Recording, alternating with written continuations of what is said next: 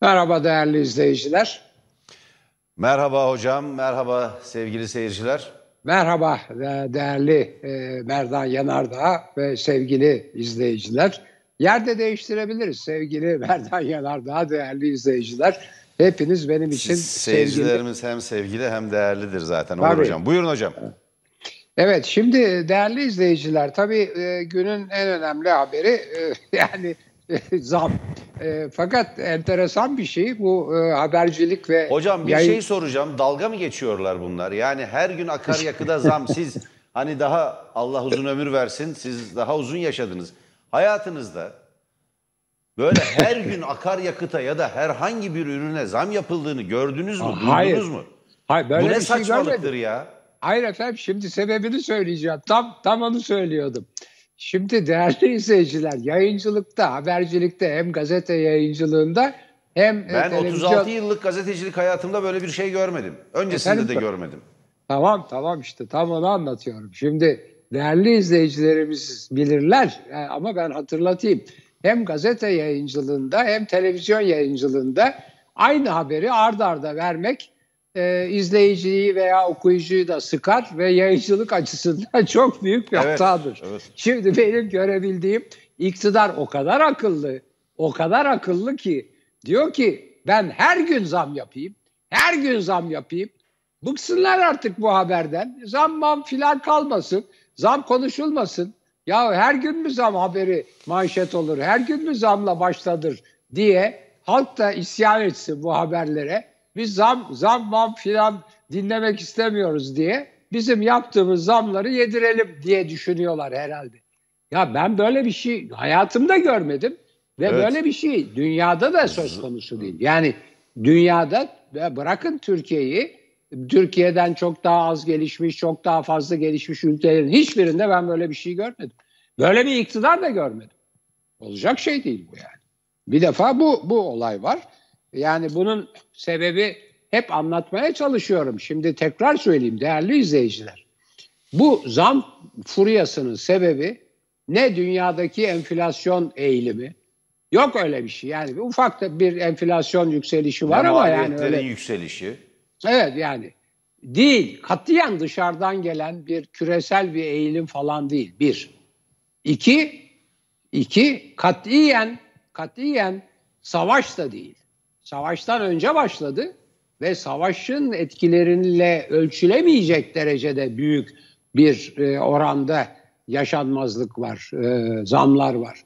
Peki nedir? Bunu söyledim, tekrar edeceğim. Değerli izleyiciler, 20 yılda bu iktidar bu toplumun, bu ülkenin hem doğal kaynaklarını hem Cumhuriyet'ten bu yana yapılan yatırımlarını hem 20 yıldır ödediği vergileri hem 20 yıldan bu yana aldığı iç ve dış borçların hepsini tüketti.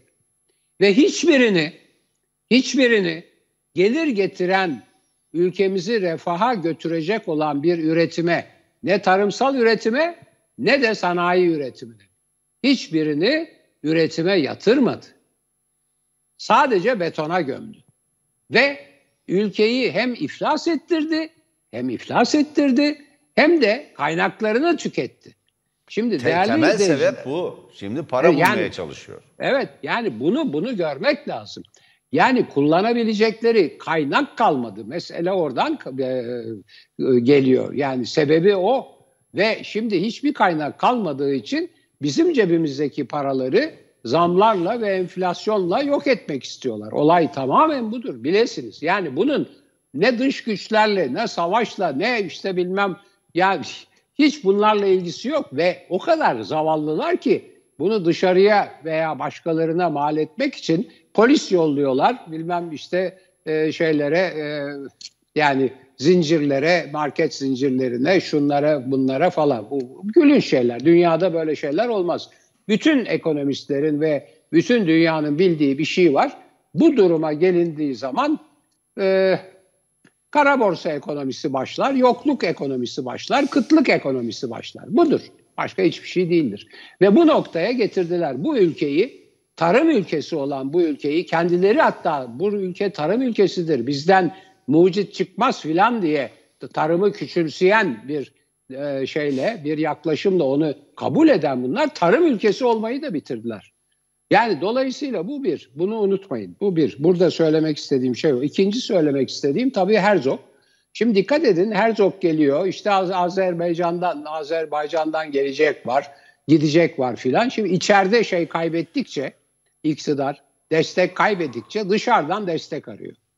Yani yıllardır e, e, İsrail e, düşmanlığı üzerinden politika yaptılar. Şimdi birdenbire onun dostluğuna dönüyorlar ve sarılıyorlar.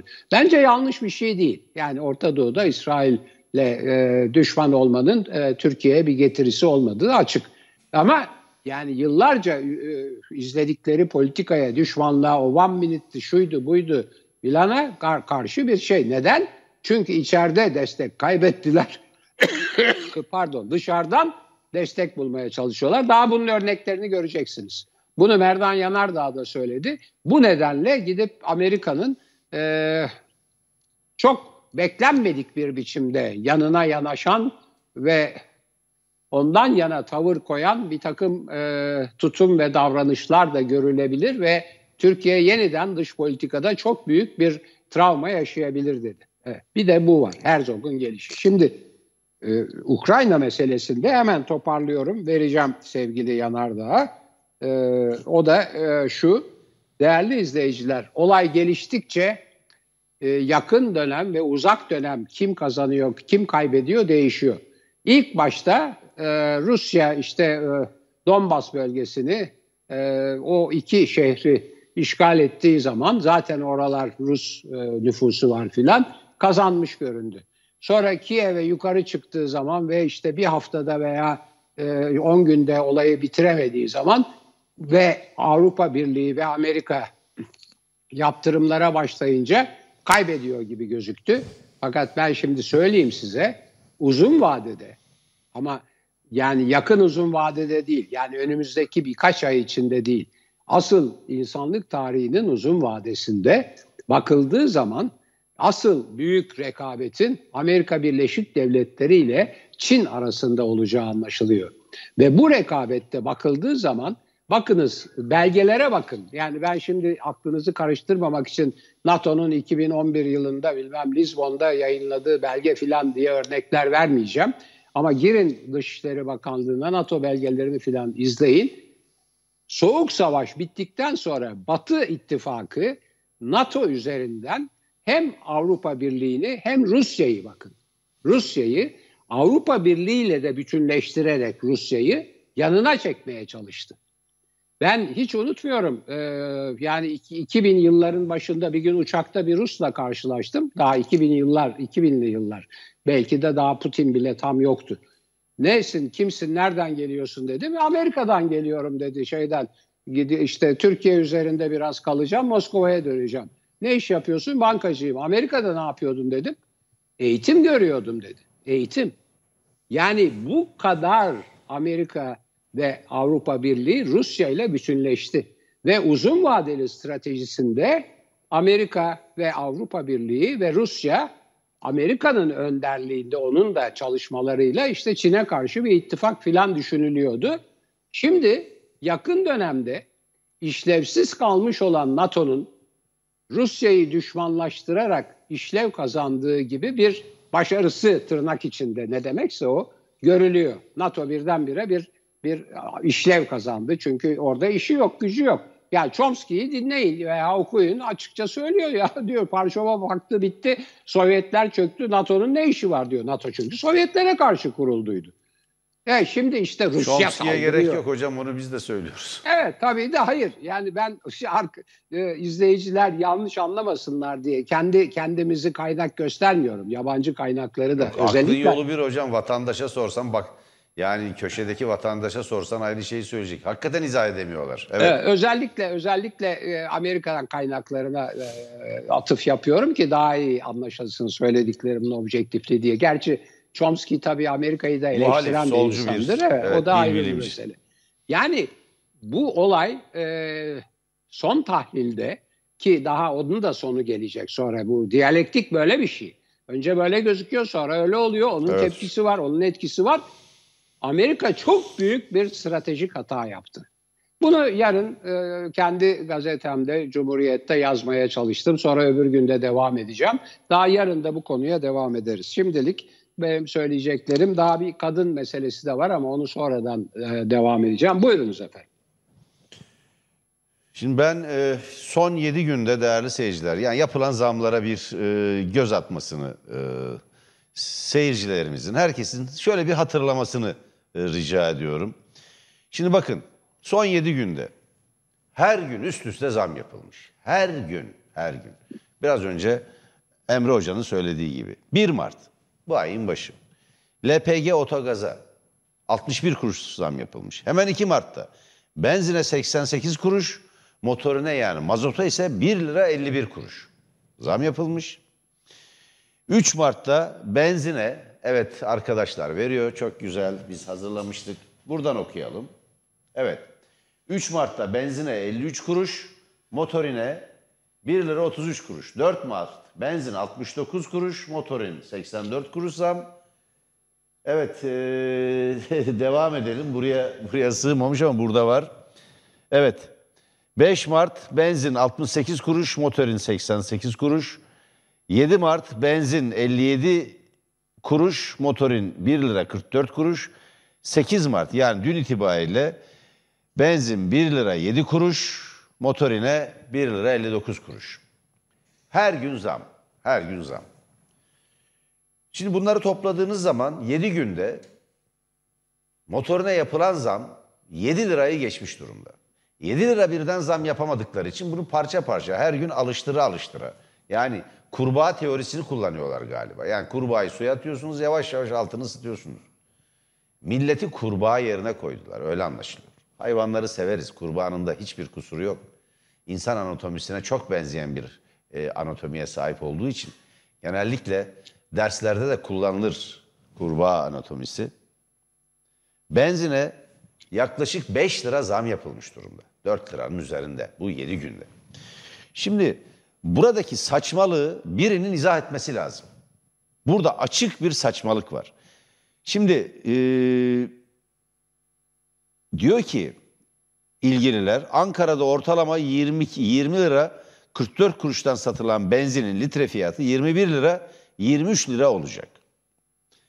Petrol, Gaz, İkmal İstasyonları İşveren Sendikası yönetimi tarafından yapılan açıklamada.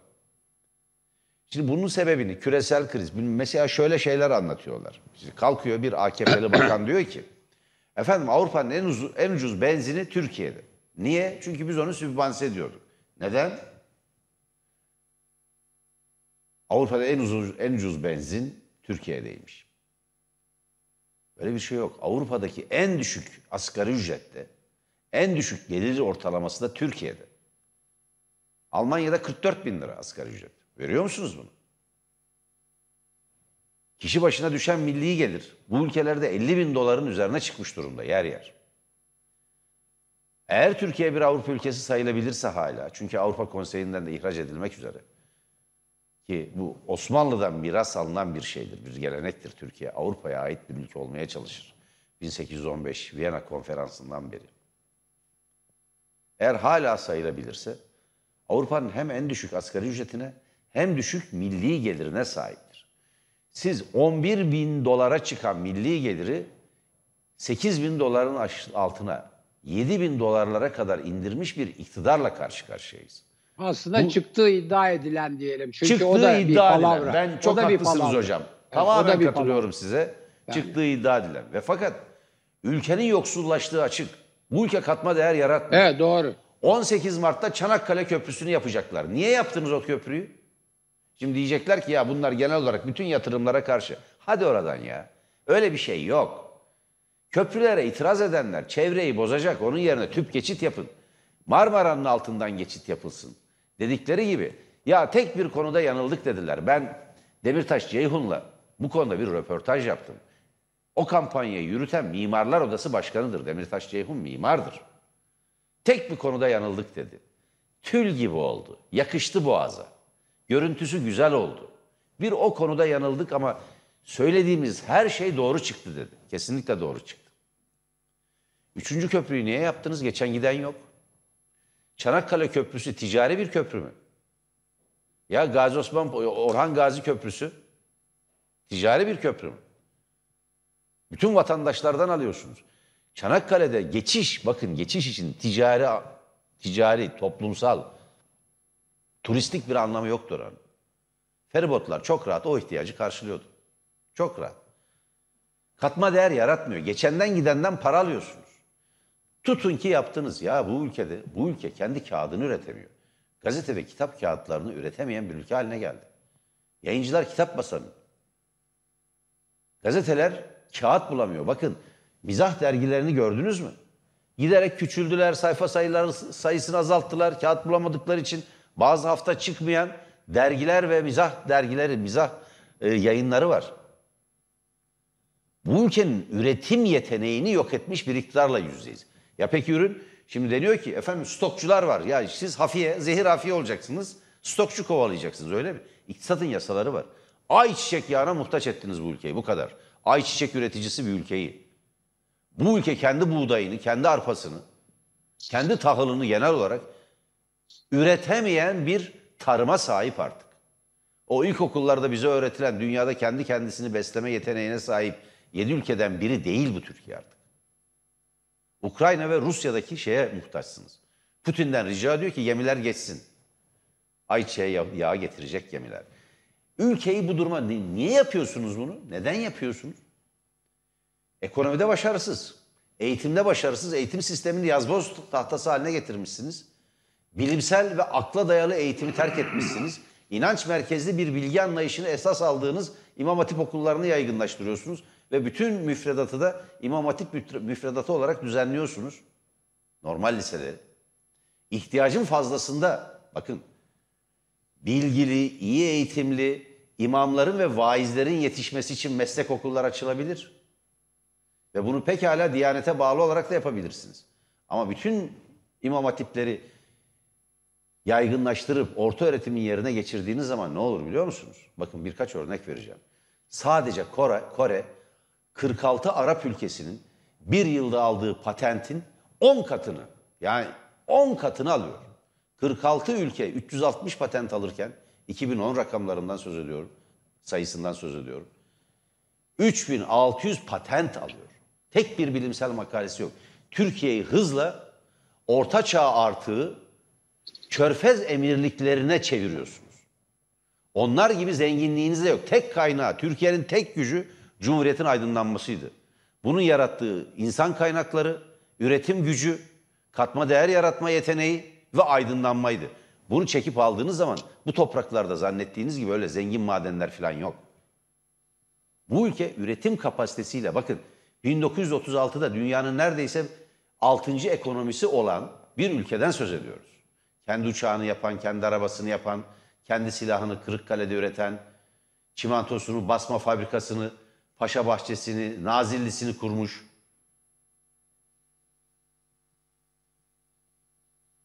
Lokomotifini üreten, uçağını üreten, Tulomsas işte Eskişehir merkezli.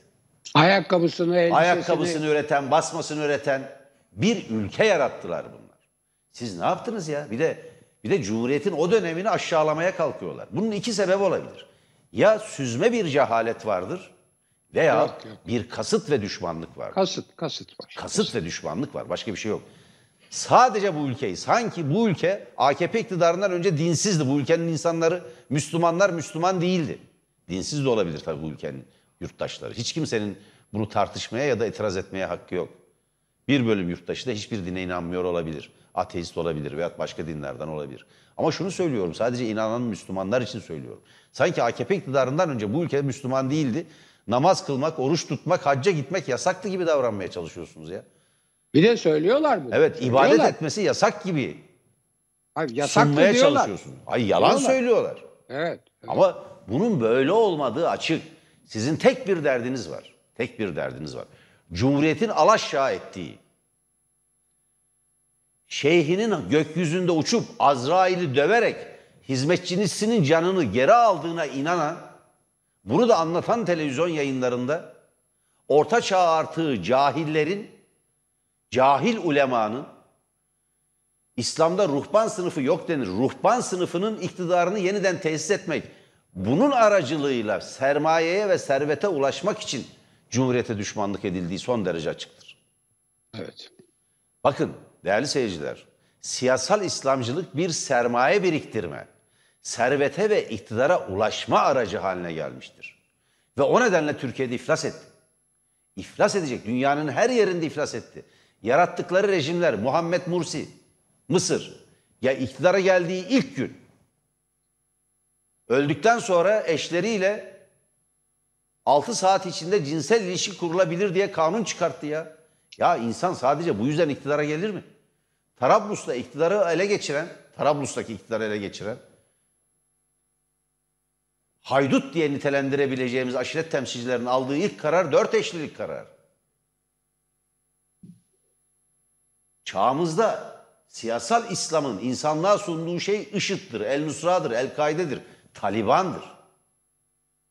Cumhuriyetin kıymetini bu ülke AKP iktidarı sayesinde çok daha iyi anlayacaktır. Ne yaptınız? 7 günde zam.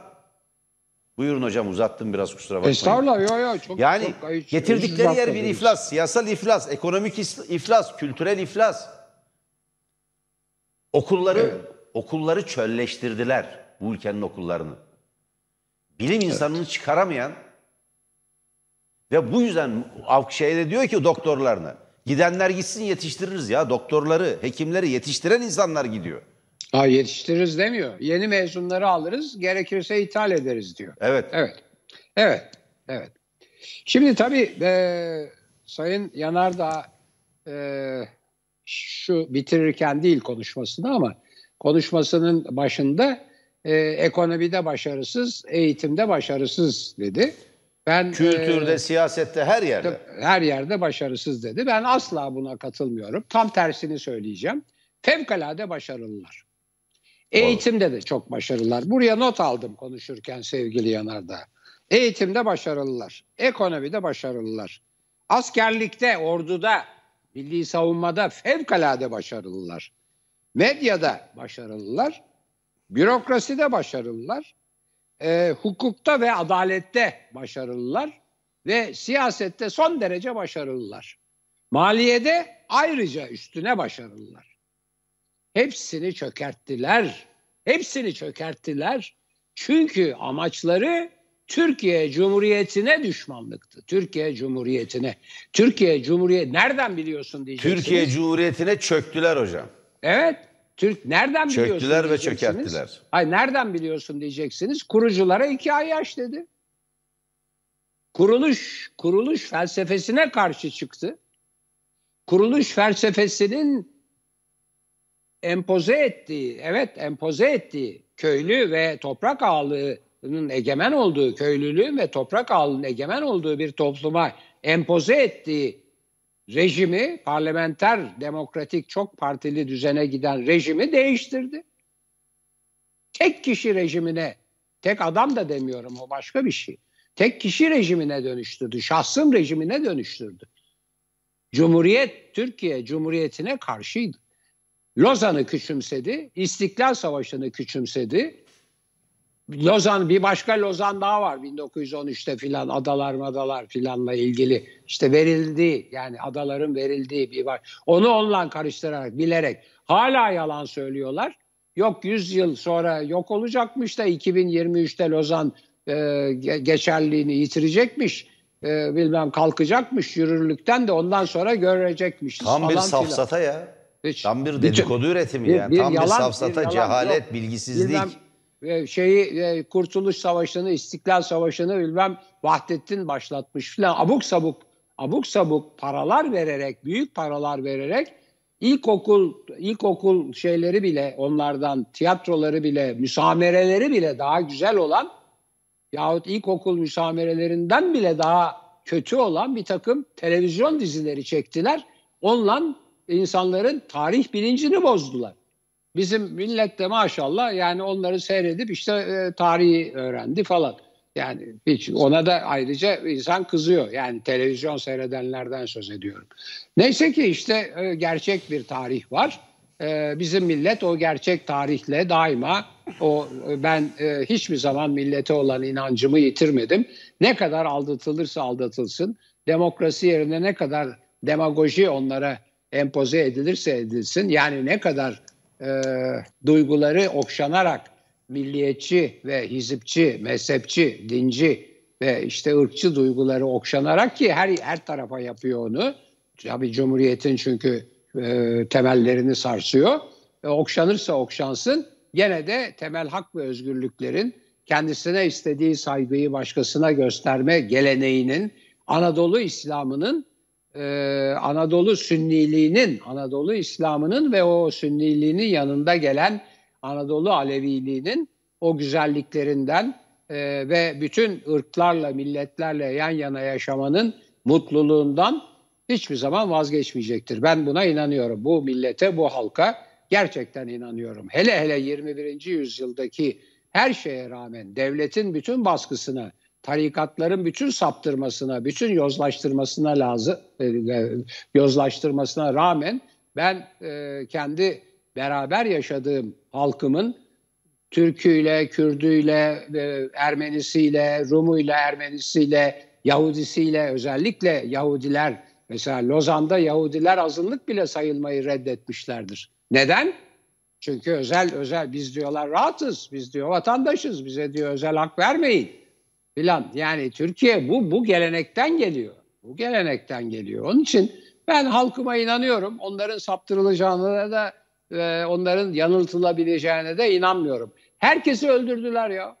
Herkesi öldürdüler. Yani bakınız yani 70'li yıllardan itibaren o milliyetçi cephe, birinci milliyetçi cephe kurulduğu andan itibaren cinayetler böyle şeye çıkar, e, doruğa çıkar e, 80'e kadar. Yani felakettir. 80'den sonra da 90'dan sonra tekrar başlamıştır. Şimdi benim korkum hep bu muhafazakar, sağcı, dinci, e, işte e, azgın milliyetçi bizim Türkeş'in oğlunun e, Yıldırım e, Tuğrul Türkeş'in deyimiyle azgın milliyetçi dediği görüşlerin iktidardan uzaklaşacağı zaman tırnak içinde derin devlet ki o NATO'dur, işte Gladio'dur e, vesairedir devreye girip gene cinayetler minayetler işler ortalığı karıştırmak için. Yani e, dilerim öyle bir rezillik tekrar Türkiye'de yaşanmaz. Yani çünkü bunların e, ne yapacağını hakikaten insan kestiremiyor. Şimdi e, yani onun için e, Türkiye Cumhuriyeti'nin e, çökertilmesinde kendi açılarından fevkalade başarılılar. Fakat bir eksikleri var. Küçük bir eksiklik. Yıkmayı çok iyi beceriyorlar ama yapamıyorlar. Şimdi biliyorsunuz dinamitle dinamit koyarak, dinamit patlatarak filan binalar yıkılır. Ama dinamit patlatarak bina, bina yapamazsınız. Bina yapmak için mühendis lazım. Mühendis için eğitim lazım. Eğitim için işte biliyorsunuz ne lazım filan. Onun için maalesef biz bir yıkıntı içindeyiz şimdi ve diliyorum bu Ukrayna ve Rusya arasındaki sıcak savaşın bizi daha fazla bu yıkıntı içinde boğmasına izin vermez inşallah yapılan yanlışlar. Buyurun efendim. Hocam e, Moskova temsilcimiz, Tele1 Moskova temsilcisi Mahir Esen'in bildirdiğine göre e, ben programa katılmadan hemen önce kendisiyle konuştum. Şimdi e, Zelenski Alman Başbakanı Schulz'la e, görüşerek bir ara buluculuk yapmasını evet, önermiş. Evet, evet. Onu Ve, da söyleyeceğim. E, evet. Dolayısıyla e, Putin'le e, Zelenski arasında bir görüşmenin yapılabileceği belirtiliyor. Fakat burada önemli olan durum şu. Bir, Zelenski artık Batı'yı suçluyor ölümlerden ve savaştan. Şimdi bize Rusyacı diyenlere ben bunu ne diyelim e, kapak olsun onlara. Hani daha sosyal medya deyimiyle e, bizi Rusyacı ilan edenlere kapak olsun. Biz gerçekten yanayız. Sadece akıntıya karşı duran, akıntıya karşı duran, aykırı olmayı göze alan, farklı fikirleri savunmaya cesaret eden gazetecileriz. Gerçekleri söylüyor. Evet, gazetecileriz biz. Farkımız Gerçekleri burada. söylüyor. Evet.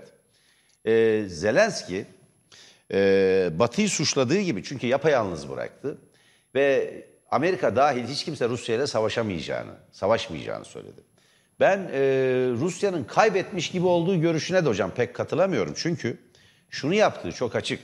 CNN International'da yayınlanan bir yazıda ki bir CIA e, direkt şeyi tarafından, analisti tarafından yazılmış e, sitesine e, bir yazıdan söz ediyorum. Bundan birkaç kere söz ettim. E, tahmin edilenin çok ötesinde Putin'in e, tırnak içinde insani yani barışçıl bir savaş yürüttüğünü söylüyor. Şimdi bu nasıl olabilir? Savaşın kendisi nasıl insani olabilir? Elbette savaşta ölenler var. Hep söyledim. Oradaki bir çocuğun çığlığı bir savaştan umulan bütün yararları ve e, bir savaştan beklenen en büyük zaferleri bile gölgeleyecek bir güce sahiptir. Bir çocuğun çığlığına bile değmez. Hiç bunları tartışmaya gerek yok. Ve fakat durum şu. Durum şu. Zelenski kendisinin Amerika Birleşik Devletleri ile NATO tarafından Rusya'nın gücü, sabrının sınırı, savaş kapasitesi ne ölçüde toparlanıp toparlanmadığının test edilmesi için kendisini yani Ukrayna'nın kullanıldığını acı bir şekilde gördü. Hadise bundan ibarettir. Ve geçmişte bu ülkedeki neonazileri kışkırtan Batı yapayalnız sap gibi bıraktı. Ne deniyor? Uçaklarımızı gönderemeyiz. Uçaklarımızı gönderirsek biz de savaşa girmiş sayılırız diyor. Kim diyor bunu? NATO üyeleri diyor. Tek tek Almanya'sı, İngiltere'si, Fransa'sı, Amerika Birleşik Devletleri. Askerlerimizi gönderemeyiz diyor. Neyi gönderiyorlar? Serseri, uyuşturucu bağımlısı, maceracı bir takım paralı militer güçleri sokak savaşları için. Şimdi tablo şu. Rusya hemen hemen bütün kentleri kuşattı ve bekliyor. Kentleri ele geçirmek istemiyor belli ki. Şimdi bunun için büyük askeri stratejist olmaya falan gerek yok.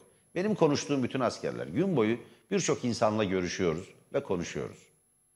Konuştuklarımızın arasında bilgisine, görgüsüne, dünyayı izlediğine emin olduğumuz, güvendiğimiz askerler de var. Bunlar her biri birer strateji uzmanı aynı zamanda. Çünkü yayınladıkları kitaplar, yazdıkları makaleler var. Her asker öyle olmuyor. Diplomatlar da var, siyasi analistler de var, dünyayı izleyenler de var. Rusya kentlere girmek istemedi. Orada duruyor. Amacı öyle anlaşılıyor ki ve öyle e, bunu tahmin etmek için hakikaten yüksek siyaset yapmaya gerek yok. Rusya'nın e, Ukrayna'yı ilhak etmeyeceği, edemeyeceği, bu dünyada bunun mümkün olmadığını bilmek için hakikaten yüksek stratejist, yüksek siyasetçi falan olmaya gerek yok. Şimdi bakın Zelenski hangi noktaya geldi? Donbas ve e, Lugansk'ın bağımsızlığını tanıyabileceğini. Donetsk ve Lugansk. Donetsk ve Lugansk. Donbas evet, Do Donetsk, ikisinin birden. Doğru, hepsine, Donetsk. hepsine birden deniyor. Bunların Donbas, bağımsızlığını evet. tanıyabileceğini. Bağımsız olabileceğini. Mesela diyor ki artık isteğimiz yok NATO'ya girmek için. Böyle bir isteğimizi yitirdik diyor Zelenski. Bunun için Rusya'nın savaşması, Rusya ile savaşmanıza gerek yoktu. Ülkenin altyapısı yok edildi ya. Altyapısını yok ettiler, askeri altyapısını. Bütün kentleri kuşatmış vaziyette ve bekliyorlar. Ve emin, emin olun Rusya'nın bu savaş kapasitesiyle bir hafta bile sürmez bu kentlerin alınması. Alan hakimiyetini Ukrayna ordusu kaybetmiş durumda. Şehrin içinde barikatlar kuruyorlar. Çekildikleri yerler oralar. Ve o savaş kapasitesi, çünkü hava sahası yok, hava hava gücü kalmamış, tümüyle imha edilmiş. Tank savar füzelerinin gönderildiği tır e, konvoyunu Almanya sınırından, yani Almanya'dan gelen tır konvoyu, e, konvoyu Ukrayna sınırlarının içine girer girmez daha cepheye bile götürülmeden imha edilmiş Rus uçakları tarafından. Stinger füzeleri denilen füzeler ki bunlar helikopterlere karşı son derece etkili. Bunlar imha edilmiş zaten, vurulmuş. Böyle bir savaş hazırlandıkları açık. Kentlere girmek istemedikleri ve sivil ölümü konusunda dikkatli oldukları açık. Birleşmiş Milletler'in verdiği rakam, sivil ölümleri rakamı savaşta ölen Rus askerlerinden daha az.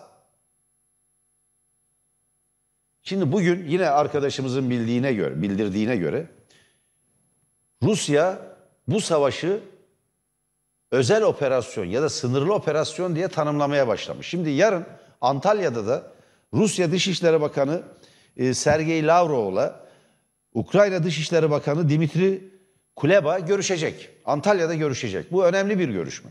Bu görüşmenin öncesinde Zelenski Alman Başbakanı aracılığıyla Putin'le bir araya gelmek istediğini belirtmiş. Belli Batı'dan, Amerika'dan bütün gücünü, bütün umudunu kesmiş durumda ve bütün gücünü kaybetmiş vaziyette. Çok belli. Ben barışa son derece yakın olduğunu düşünüyorum. Ama diğer taraftan bu özel operasyonun giderek daraltarak Rusya tarafından şehirlerin ele geçirilmesine dönüşebileceğini eğer bir anlaşma sağlanamazsa değerlendiriyorum.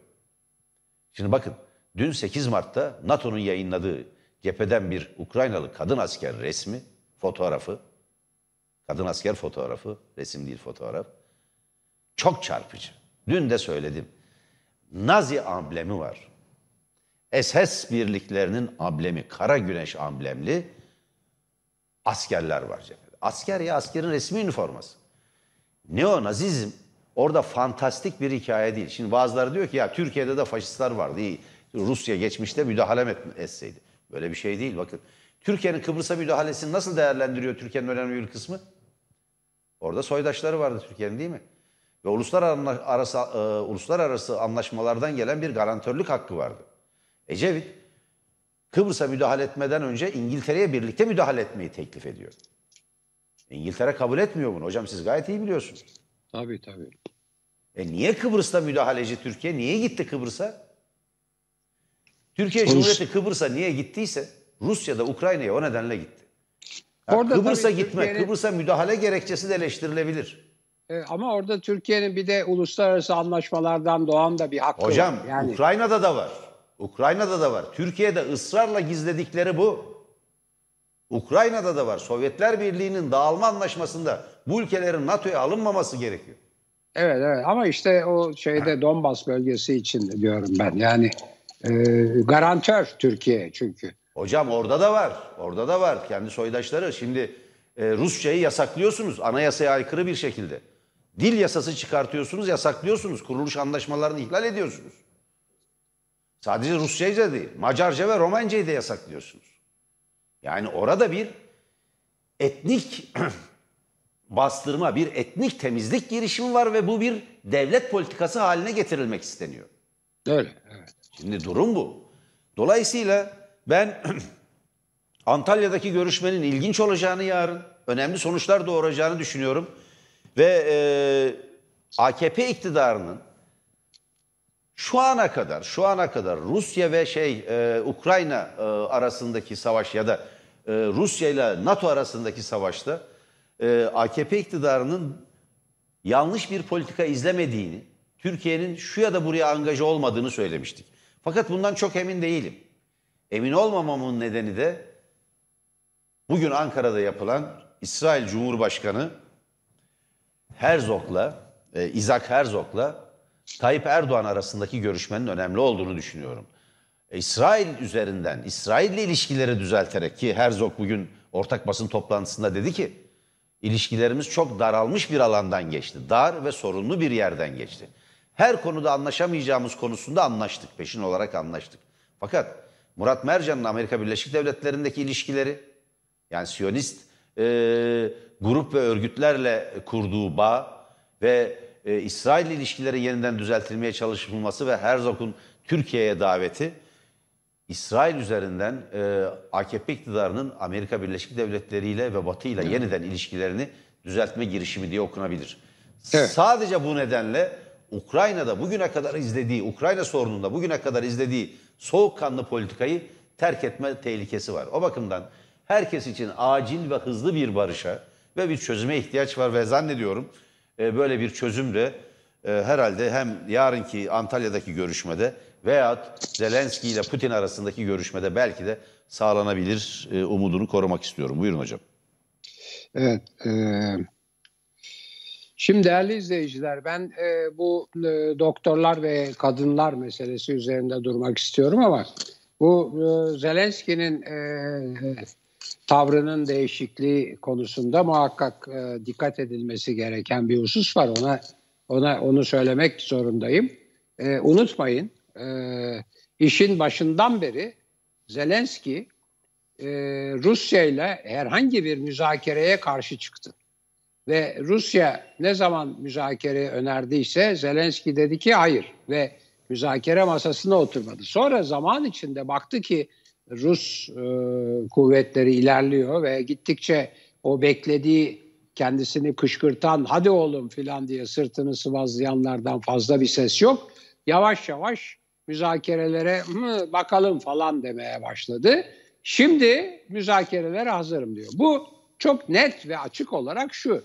Ya madem bunları müzakere edecektin niye savaşa sebep oldun? Başta otur Rusya ile doğru dürüst anlaş. Bu bir.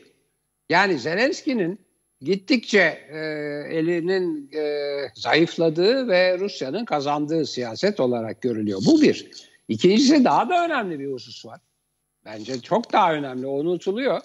Şimdi bakın Mehmet Ali Güller mesela bunu e, defalarca yazdı. E, biz de burada söyledik. Merdan Bey de söyledi. Ben de burada söyledim.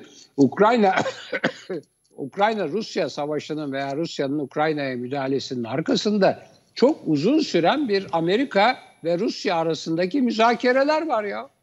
Yani uzun süre yok işte o silahtı, e, nükleerdi, konvansiyonel silahtı, ekonomiydi, şuydu buydu. Amerika ile Rusya arasında neredeyse yılları aşan müzakereler var.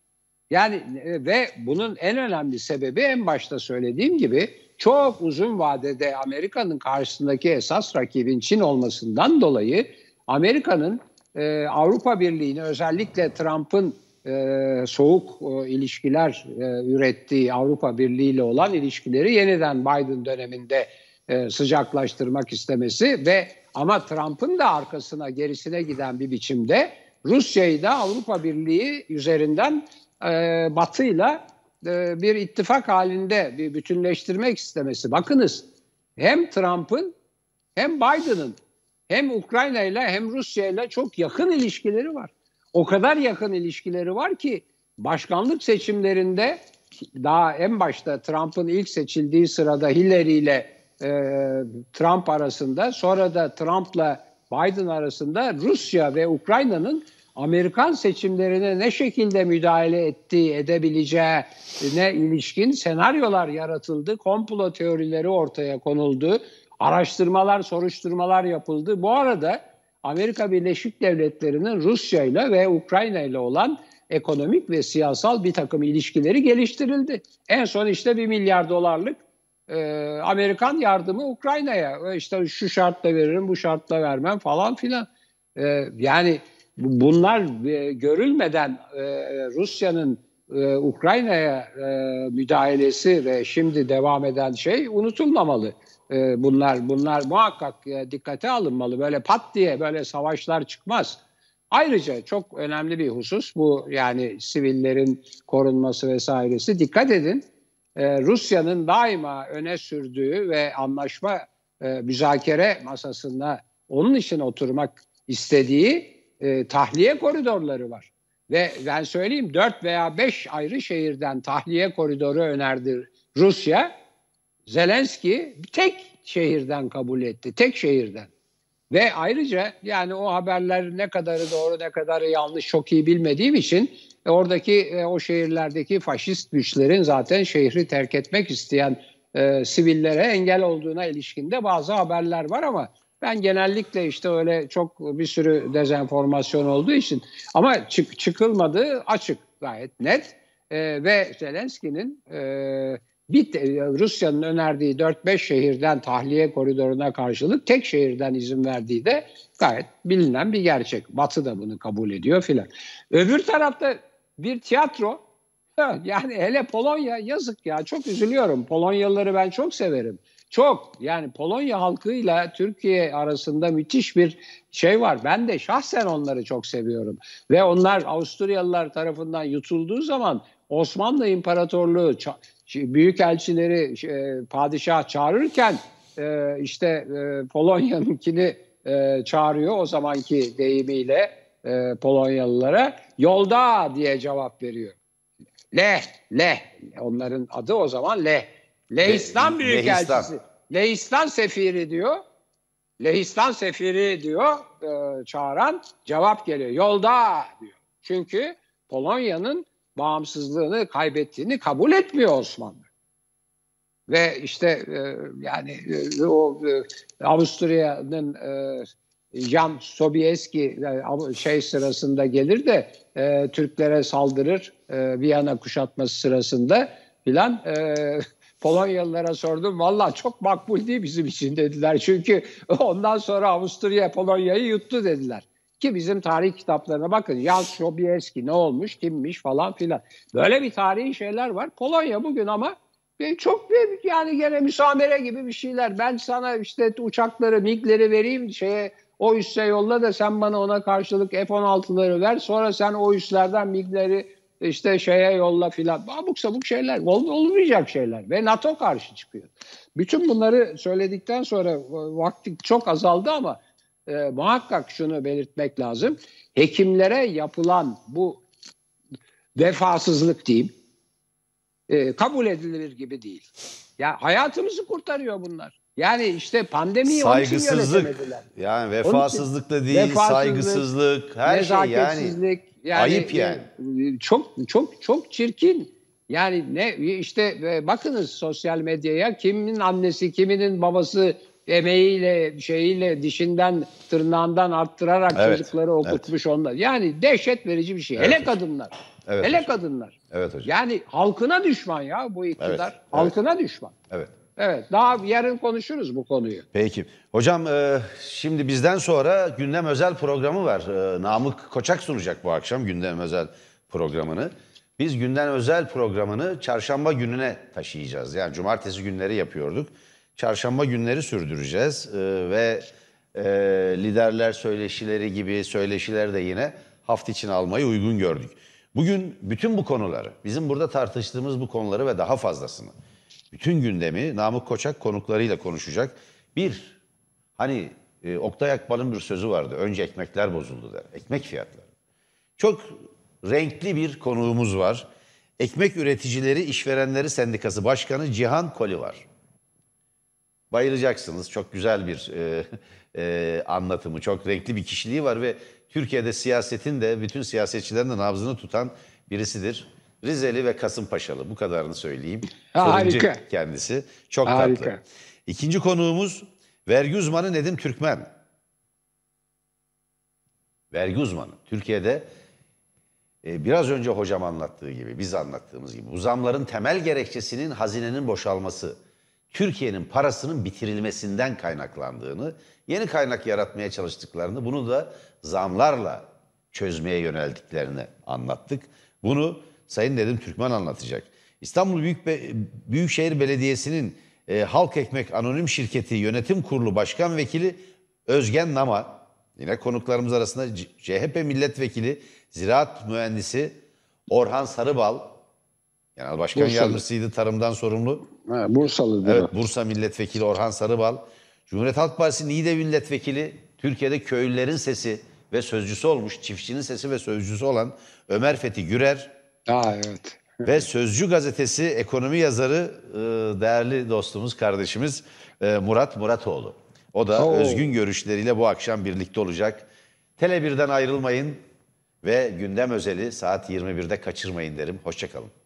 Evet tam bir şölen e, kadrosu ilan etti Sayın Yanardağ. Evet haysiyetinize sahip çıkıyorsunuz.